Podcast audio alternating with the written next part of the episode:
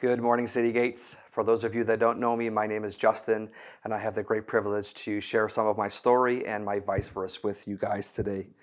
Uh, we'll just jump right into it. You know, when I was about 10 years old, I had my first identity crisis. You see, I come from a biracial background. My dad is really, really, really dark brown from Guyana in South America, and my mom is really, really white. Uh, she's German, blonde hair, blue eyes, and really, really fair skin. And then there's me, which I sort of fall in between. Now, when I was growing up, I didn't have any biracial friends. All my friends were of one color. Not the same color, but one color. I think you know what I mean. And so when they would come over, they started asking questions about my family, and I really didn't know how to answer it. And it really made me start to question, um, you know, what my situation was. And I actually got to a point where I wondered whether I was adopted or not. It just didn't make sense to me. And so it started to create this little bit of insecurity in me that uh, would carry on with me uh, for a latter part of my life. You know, when I was 13 years old, um, I found out, uh, you know, um, in a family conversation that while my mom was pregnant with me, that I was unplanned, and that uh, my parents had actually considered having an abortion. Now, let me just put out this disclaimer. Um, this is something that we have well talked through as a family. My kids know this. And as you can see through God's sovereignty and by the decisions that my parents made, I'm here today and I know that my parents feel that they made the right decision. But these are things I still had to question and things that I still had to work through. I never felt that my parents didn't love me, and I certainly didn't feel like I had to do something to earn their favor or earn their love, because believe me, I caused a lot of trouble, which I could have squashed that. But um, I never felt that, uh, you know, a lack of love for my parents. And so, you know, I just want to make sure that that's clear. Um, these are just things that happened that I've, you know, worked through through uh, my life. And, uh, you know, thanks to God and thanks for his saving grace, um, I've been able to, you know, sort of figure out, you know, who I was. Um, but it did create and deposited insecurity in me that would carry on, you know, as I got into um, my, my late teenage years and when I became a Christian. Um, and when I, when I became a Christian at around 15 years old, um, you know, I, I actually struggled with my relationship with Christ and I, what, wondering who I was as a, as a son and, and, and figuring out who he was as a father. And it was very different this time. It had nothing to do with, you know, the, the color like I did with my parents or, or any of that stuff. Um, this was just different because it didn't seem like I could have a relationship with this God who was the creator of the, of the universe. And I never felt I could measure up to the holiness of God or do whatever I could to earn uh, his love or his favor. But as I got older and began to mature spiritually, and as I began to dig into the Word, things started to change, and it became life to me. And this is where I want to jump in and share my first life verse, which is from 1 John chapter 3, verses 1 and 2, which says this. See how very much our Father loves us, for he calls us his children, and that is what we are. But the people who belong to this world don't recognize that we are God's children because they don't know him. Dear friends, we are already God's children, but he has not yet shown us what we will be like when Christ appears. But we do know that, that we will be like him, for we will see him as he really is. And I tell you, this scripture was life changing for me because it helped me understand, as John wrote here, that the Father, not the, the, the judge and creator of the universe, but the Father in heaven, loves me. And he reaffirms that by saying, and that is what we are. We are the children of Christ. And that started to affirm in me, you know, God's love for me. But the part that I continue to struggle with, which is in the same verse, is the latter part, which says, But we do know that we will be like him, for we will see him as he really is. And the struggle that I had was I don't think I really knew who he was. Because, you know, growing up in the church, it had sort of been ingrained in me that God was this superpower that was way out there and was sort of untouchable. And if you had any sin in your life, then you couldn't get close to God and you couldn't have a, a relationship with Him. And so this is what shaped sort of my Christianity. And I didn't know how to deal with this. This father son relationship, I just couldn't grasp. And it always seemed like I was doing, trying to do more and more to get God to love me and for Him to accept me. And every time I messed up, every time I sinned, every time I missed the mark, I just found that I kept having to press this reset button to start over. And there's no way that you can have a good relationship with anyone if you feel that way and if you're operating that way. So let's fast forward about 15 years right? Got saved at 15. I'm getting close to my 30s. I'm married, and we just have our first child. My oldest son, Nicholas, was born, and um, it changed everything. About a few days after we got home from the hospital, I remember getting a, a phone call from a good friend of mine. And that friend, in the conversation, kind of stopped and said, Hey, Per, that's what my friends, my good, my close friends call me. He said, What is it like to be a father?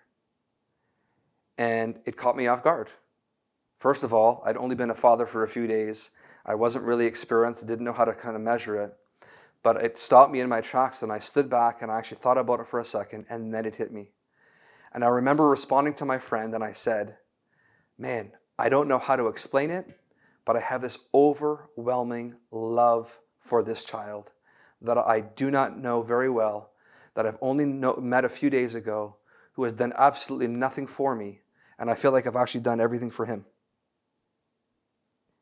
I just have this love for this kid that, that I feel like I've known him forever. And this is when it hit me. This was the revelation that I had about how God the Father actually felt towards me as a son. And it changed everything from here going forward. Jeremiah chapter 1, verse 5 says, Before I formed you in the womb, I knew you. Now think about that for a second.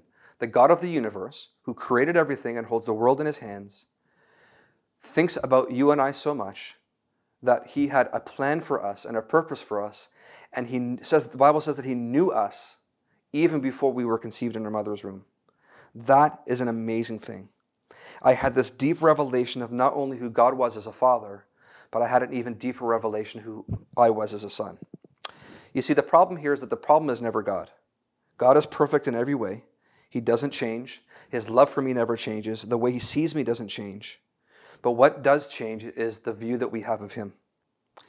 You see, when I came to realize that um, this bar that I was trying to set to earn God's favor wasn't a, bar that, a, a bar that God set for me.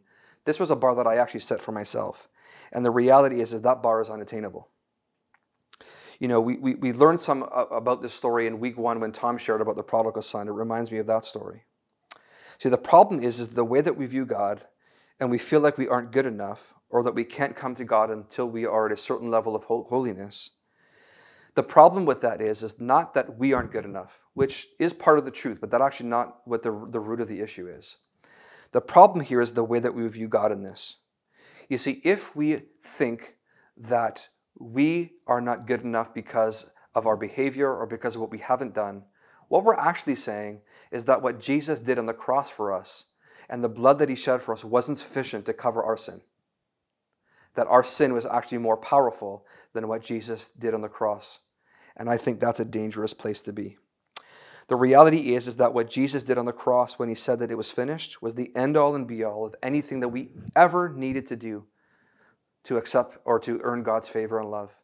He squashed that. He completed everything. He took our sin upon himself and he lived a perfect life so that we wouldn't have to. You see, Jesus is the one who was perfect. He took our imperfections upon himself, knowing that we could never do it on our own. And because of that, when we enter into a relationship with Jesus, he becomes our mediator to the Father. So that when God looks at us, he doesn't see us in our condition and the sin that we're born into. He actually views us and sees us through the perfection of his son Jesus and what he did on the cross. Romans 8:14 says this, "For all who are led by the Spirit of God are sons of God." For you did not receive the spirit of slavery to fall back into fear, but you have received a spirit of adoption as sons, by whom we cry, Abba, Father.